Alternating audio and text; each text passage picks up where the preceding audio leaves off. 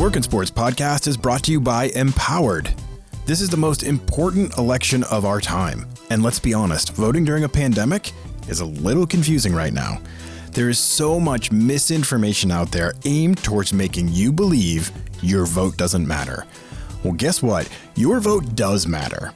Voting is the most important responsibility of citizens. Do not give up that power or that right. Get engaged, informed, and ready to vote with EMPOWRD. E M P O W R D. One app that will give you everything you need to be an empowered voter. You know who is engaged, informed, and ready to vote with EMPOWRD? Some of these stars of the sports world Trey Flowers, Detroit Lions, Whitney Mercilus, and Justin Reid from the Houston Texans, Anfernee Simons from the Portland Trailblazers. All of these top athletes are out there supporting this great app that will make it easier for you to get all the information you need to vote. Download the app today at EMPOWRD.com. E M P O W R D. One more time E M P O W R D.com. Get the app, get ready to vote. All right, let's start the countdown. Five, four, three, two, one, zero, ignition, liftoff. Hey, everybody, I'm Brian Clapp, VP of Content and Engaged Learning at workinsports.com, and this is the Work in Sports Podcast. First things first, it's Monday. Time for the stat line. If you need a little reminder, the stat line is when we jump into the data of the past week in sports industry employment. Since workinsports.com is the number one job board for the sports industry and the industry leader since 1999, we have lots of data and we're using it. First data point that is important for you, the number the total number of active jobs in the sports industry, we are up to 16,350. That's a lot of opportunity. Okay, 16,350 active jobs in the sports industry. That is a jump of, hold on, I'm doing the math. Nope, I shut down that screen. I have to open this other screen. That is an increase of 4.9% over last week's numbers, which is good. That's good, positive growth. More jobs is more opportunity, which is a really cool thing. Now, just to put this in perspective, if you lived within 25 miles of Portland, Oregon, you'd discover that there are 333 active sports jobs in your area right now. Pretty cool, right? If you lived in Portland, Maine, there are 33 active sports jobs. Not as many, but just proving work in sports is everywhere, and so are sports career opportunities. Side note, I love both Portlands. Okay, next data point. The last seven days, we added 2,755 active sports job to our job board. Now, why is that interesting? Because if you divide by seven, carry three, if you did the math, 393 jobs have been added each and every day of the last week. That's a good reason to come back to the job board. That's good activity level. Almost 400 new jobs added each day. Okay, top category of the week. We have nine categories on our job board for jobs. Number one, top listing, media slash creative. This area continues to thrive. Jobs in the media and in creative roles and in content jobs are really, really doing great right now. Uh, seems like everyone nowadays is starting a podcast, so there's that too. Okay, my top three jobs of the week, my personal favorites.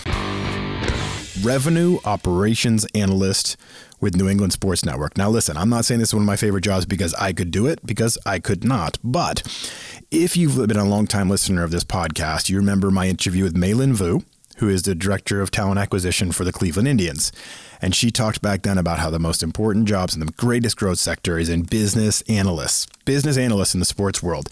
And this is another example of it. If you just went into our job board and searched for business analyst, you might not find this role, but this is what we're talking about revenue operations analyst with New England Sports Network. So it's not just sports teams, it's sports properties that are saying we need to figure out the best way to optimize our revenue. We want to look through the data and understand how we can spend less money and make more money. And those are really big growing roles in the sports industry. Okay, job number two.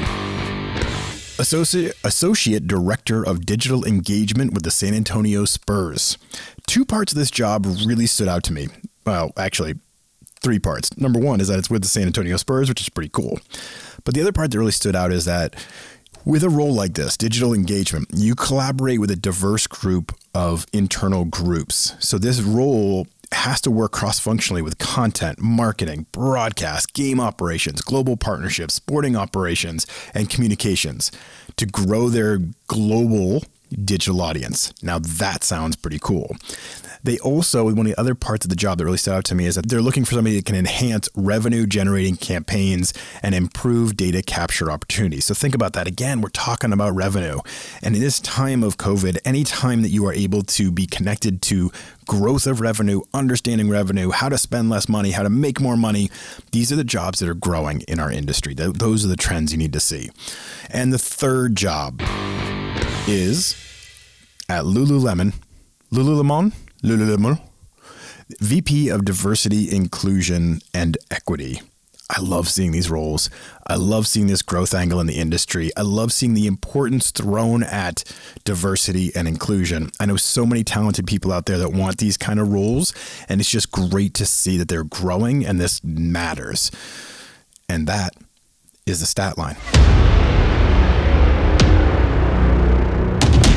Okay, so one of the main reasons I brought up the Lululemon job, Lululemon, is because I don't know why I like to say that, but for some reason, every time I see Lululemon, I want to say Lululemon. Anyway, very French. Um, the reason I wanted to bring up that role of VP of Diversity, Inclusion, and Equity is not only because I think these jobs are important, but it also dovetails beautifully into promoting our new series, which is coming up this Wednesday and running through all of October. It's called Moving Forward. We've brought together 12 young, diverse, sports career focused professionals to discuss their experiences and perspectives growing in the sports industry. We're talking about the sports industry through their eyes. Is it representative? Do they feel included? How important is allyship? Having a voice from inside an organization? These are young men and women who either are just breaking into the sports industry or aspire to. Now, I think one of two things will happen. You will listen and think to yourself, wow, this is just like my experience. And it's good to know someone out there is experiencing similar things. Or you will be enlightened and awakened to the knowledge that our sports industry is quite different than what they might be seeing, right? My experience in the sports industry is different than a lot of what these young people are dealing with, this young, diverse group of people. And I, for one, have been awakened in these conversations. And I'm a pretty eyes wide open guy. Like I've seen a lot and experienced a lot. But still, when you listen with an open heart and mind, you just kind of shift your perspective a little bit. It's an important and valuable content that we've created. And I'm excited for you all to hear it. And it will start this Wednesday. All right, let's jump into today's fan question. This fan question will remain anonymous because that is the person's request. I received a private message on our Facebook page, the Work in Sports Podcast. Uh, you can join that group. You can just search for the Work in Sports Podcast on Facebook, answer a few quick questions, join the group, and have great networking opportunities. But I've got this private message from somebody in the group, and they asked to remain anonymous. I found it to be an important subject that we should discuss with all of you, so here we are. Here it is. Hey, Brian, I'm dealing with some burnout right now at work.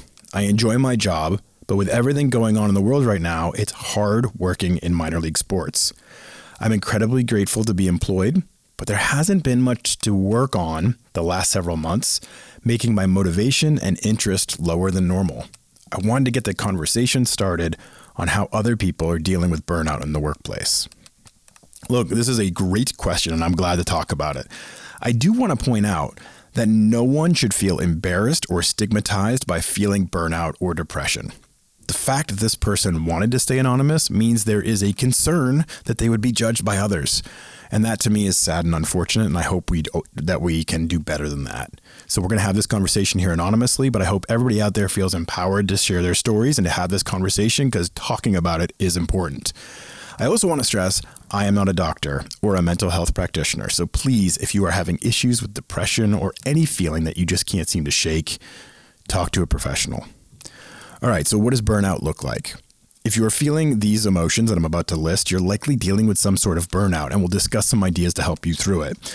If you're feeling exhaustion, like work related stress, can leave you feeling so wiped out, you feel like you can't even move a muscle. Like if you're feeling exhausted, even though you're not physically exerted, that's a sign. If your attitude has really changed, you're, if you're physically feeling more, physically and mentally feeling worn out, your your attitude slips too. Like you're feeling more cynical, indifferent, or like your efforts are meaningless.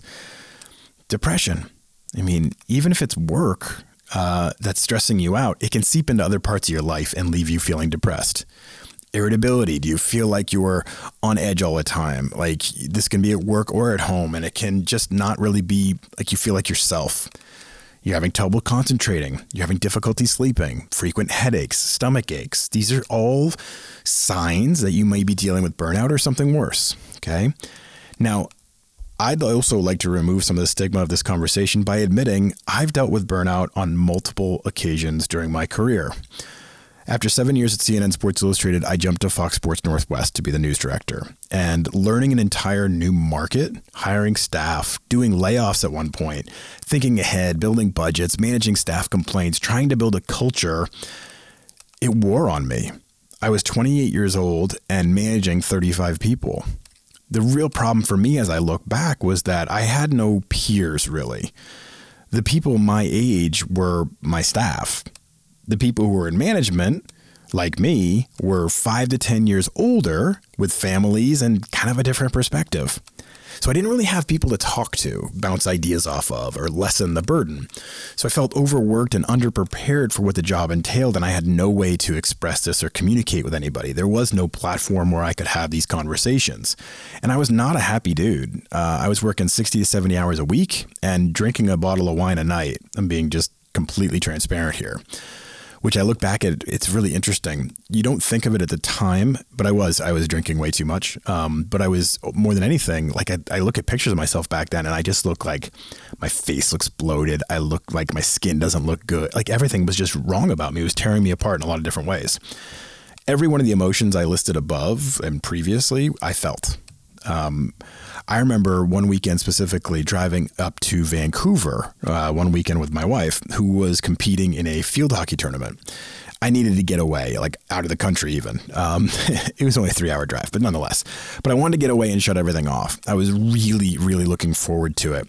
Vancouver is beautiful. We were there with friends. I was watching my wife compete. I, there was no pressure on me whatsoever. There were wonderful grass fields. It was like Field of Dreams kind of experience, a super pure version of sports. And I was just engrossed and loving it. And everything felt like it was shut off for me. This was like, I felt like I was getting better mentally. And then my phone rang about 20 times because there was some breaking news with the Seattle Mariners, and everybody was looking to me to make a decision how we would cover it, which was my job. That was exactly what I was supposed to be doing. They were doing the exact right thing. I'm not blaming anybody. But the mood was lost, the recharge was broken, the frustration and irritability came rushing back. I was distracted and absent the rest of the weekend. This was burnout. I stopped feeling energized by my work and excited by it and instead felt burdened. So, with that drama out of the way, um, I'm just trying to be transparent here and say you've got no shame in admitting these things or saying that you feel these way this way. It's very normal. Everyone deals with it. I'm one of them. So anyway, let's talk about some solutions or at least some tactics and strategies you can try to help yourself through the challenges of burnout. Uh, and if I may suggest, a bottle of wine a night is not a good solution. Kind of fun, but doesn't really solve the root problem. So, number one thing that I learned from going through this experience personally is that I needed to examine my standards and regimen outside of work. It can be easy to focus so much on work demands that you neglect the basics. Are you getting enough sleep? Are you eating well? Are you spending any time out, outside? Are you moving enough? Are you staying connected with loved ones, either in person or, or via some sort of technology? This was a COVID struggle for me even early on in this this time. I was locking myself behind my computer all day and wasn't taking enough breaks to walk around or break out of that visual connection to my screen. It wasn't until I literally started scheduling walks with my kids that things started to perk up for me. Nutrition for me is a big one too. I find during COVID and when I was starting to feel restless, um, the first thing I would do was open the refrigerator which is not a great habit. Okay. So look at your normal basic routines, your regimen outside of work, those things that are important to you, and see where you've been slacking off. And I don't mean, oh, you need to start a new crazy workout routine and you need to put 45 minutes a day doing sit ups. I mean, just be doing those little things that are important for you to feel as normal as you can. Uh, number two, examine your current workload and workflow. This always really worked for me. I have personally found during this time of COVID that one of the most effective uses of my time has been doing some process analysis, which sounds really stupid and boring, like mm, boring. But what I mean is, we all get very used to our work roles and conditions. We overcome our poor processes and make that a new normal. Like we were doing something inefficiently, but we're so busy, we don't go back to fix the process. We just keep working in this inefficient manner, right? And you make that seem normal after a while. You're like, oh, yeah, I have to recreate this thing and redo this and redo that and redo this. And I do that every week. It's like, no, let's take a step back, analyze the workflow, figure out if it's ridiculously redundant, if there are other things you can make into more of a st- uh, process you're recreating the same thing over and over again, your overall process is flawed, but you've become normalized to it because you've always been busy.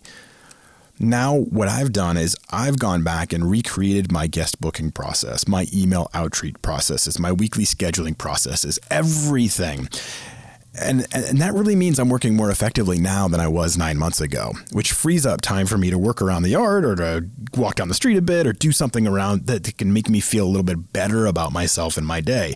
Also, working efficiently actually makes me feel I'm accomplishing more. And that's important. So ask yourself, in what areas of work do you feel most overloaded? Is it an over is it all over specific tasks? Are there certain areas of your workflow where you want more control or flexibility? Can you come up with possible solutions for any of these concerns? Making your tasks more efficient can free up time and make you feel more accomplished.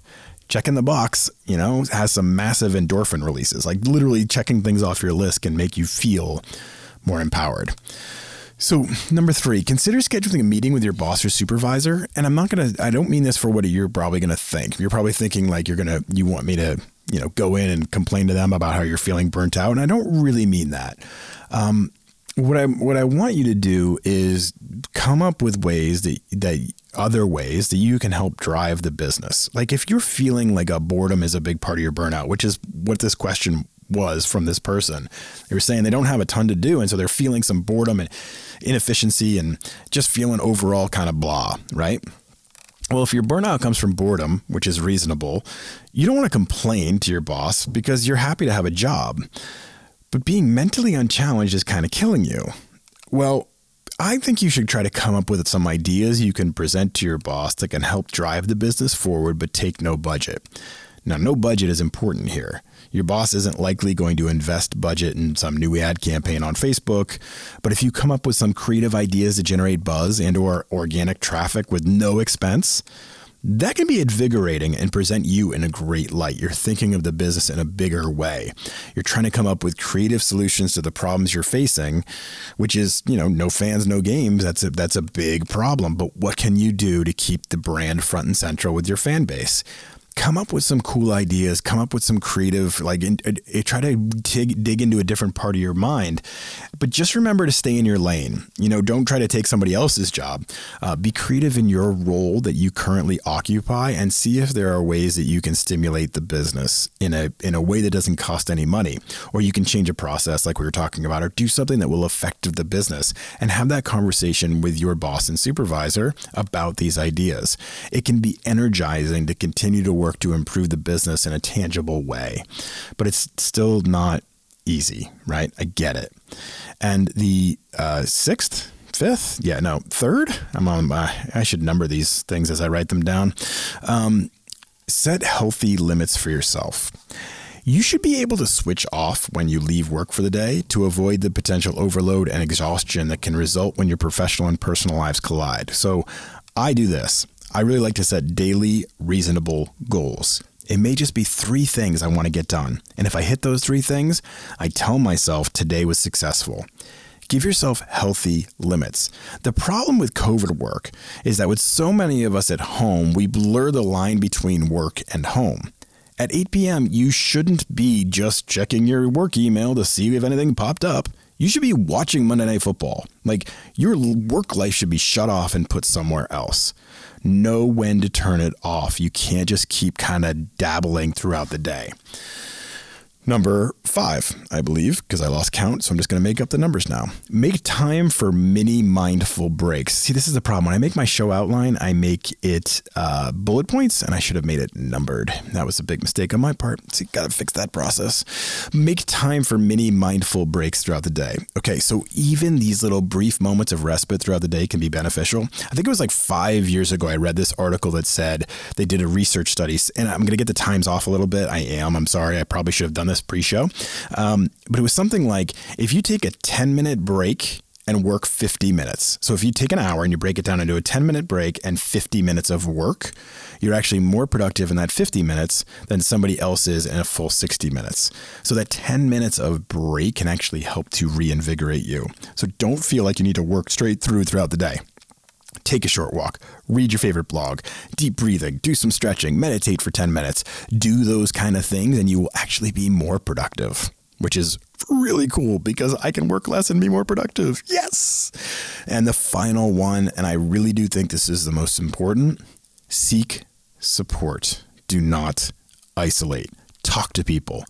Talk to people about stuff other than work and politics and COVID. Seriously, this is a funny story, I think. Um, I listened to a podcast about a serial killer last week during a walk. And I started to laugh because it was literally the first time in like a week that I didn't feel totally consumed by my work or our current political standing, the pandemic, and record unemployment numbers and a tanking economy. Like, I was listening to a serial killer and totally engrossed in it. And that became like a good, healthy mental break, which is kind of funny. You're listening to a guy who killed people and I was feeling energized. And I don't mean it literally like, wow, that's so inspiring. I just mean like it literally took my mind off of everything else that had been stressing me out. So consider talking. I guess my bigger point is don't don't feel like you have to listen to a serial killer podcast, but I'm saying like even something that uh, convoluted can actually be a break from all the other things that are stressing you out. So consider talking with trusted coworkers, friends, and loved ones for support. They might be able to help you sort through your emotions and organize your thoughts and kind of just put you in a better place. And sometimes, sometimes, sometimes it's not even about talking about the burnout. It's not even about talking about, you know, what's really got you down.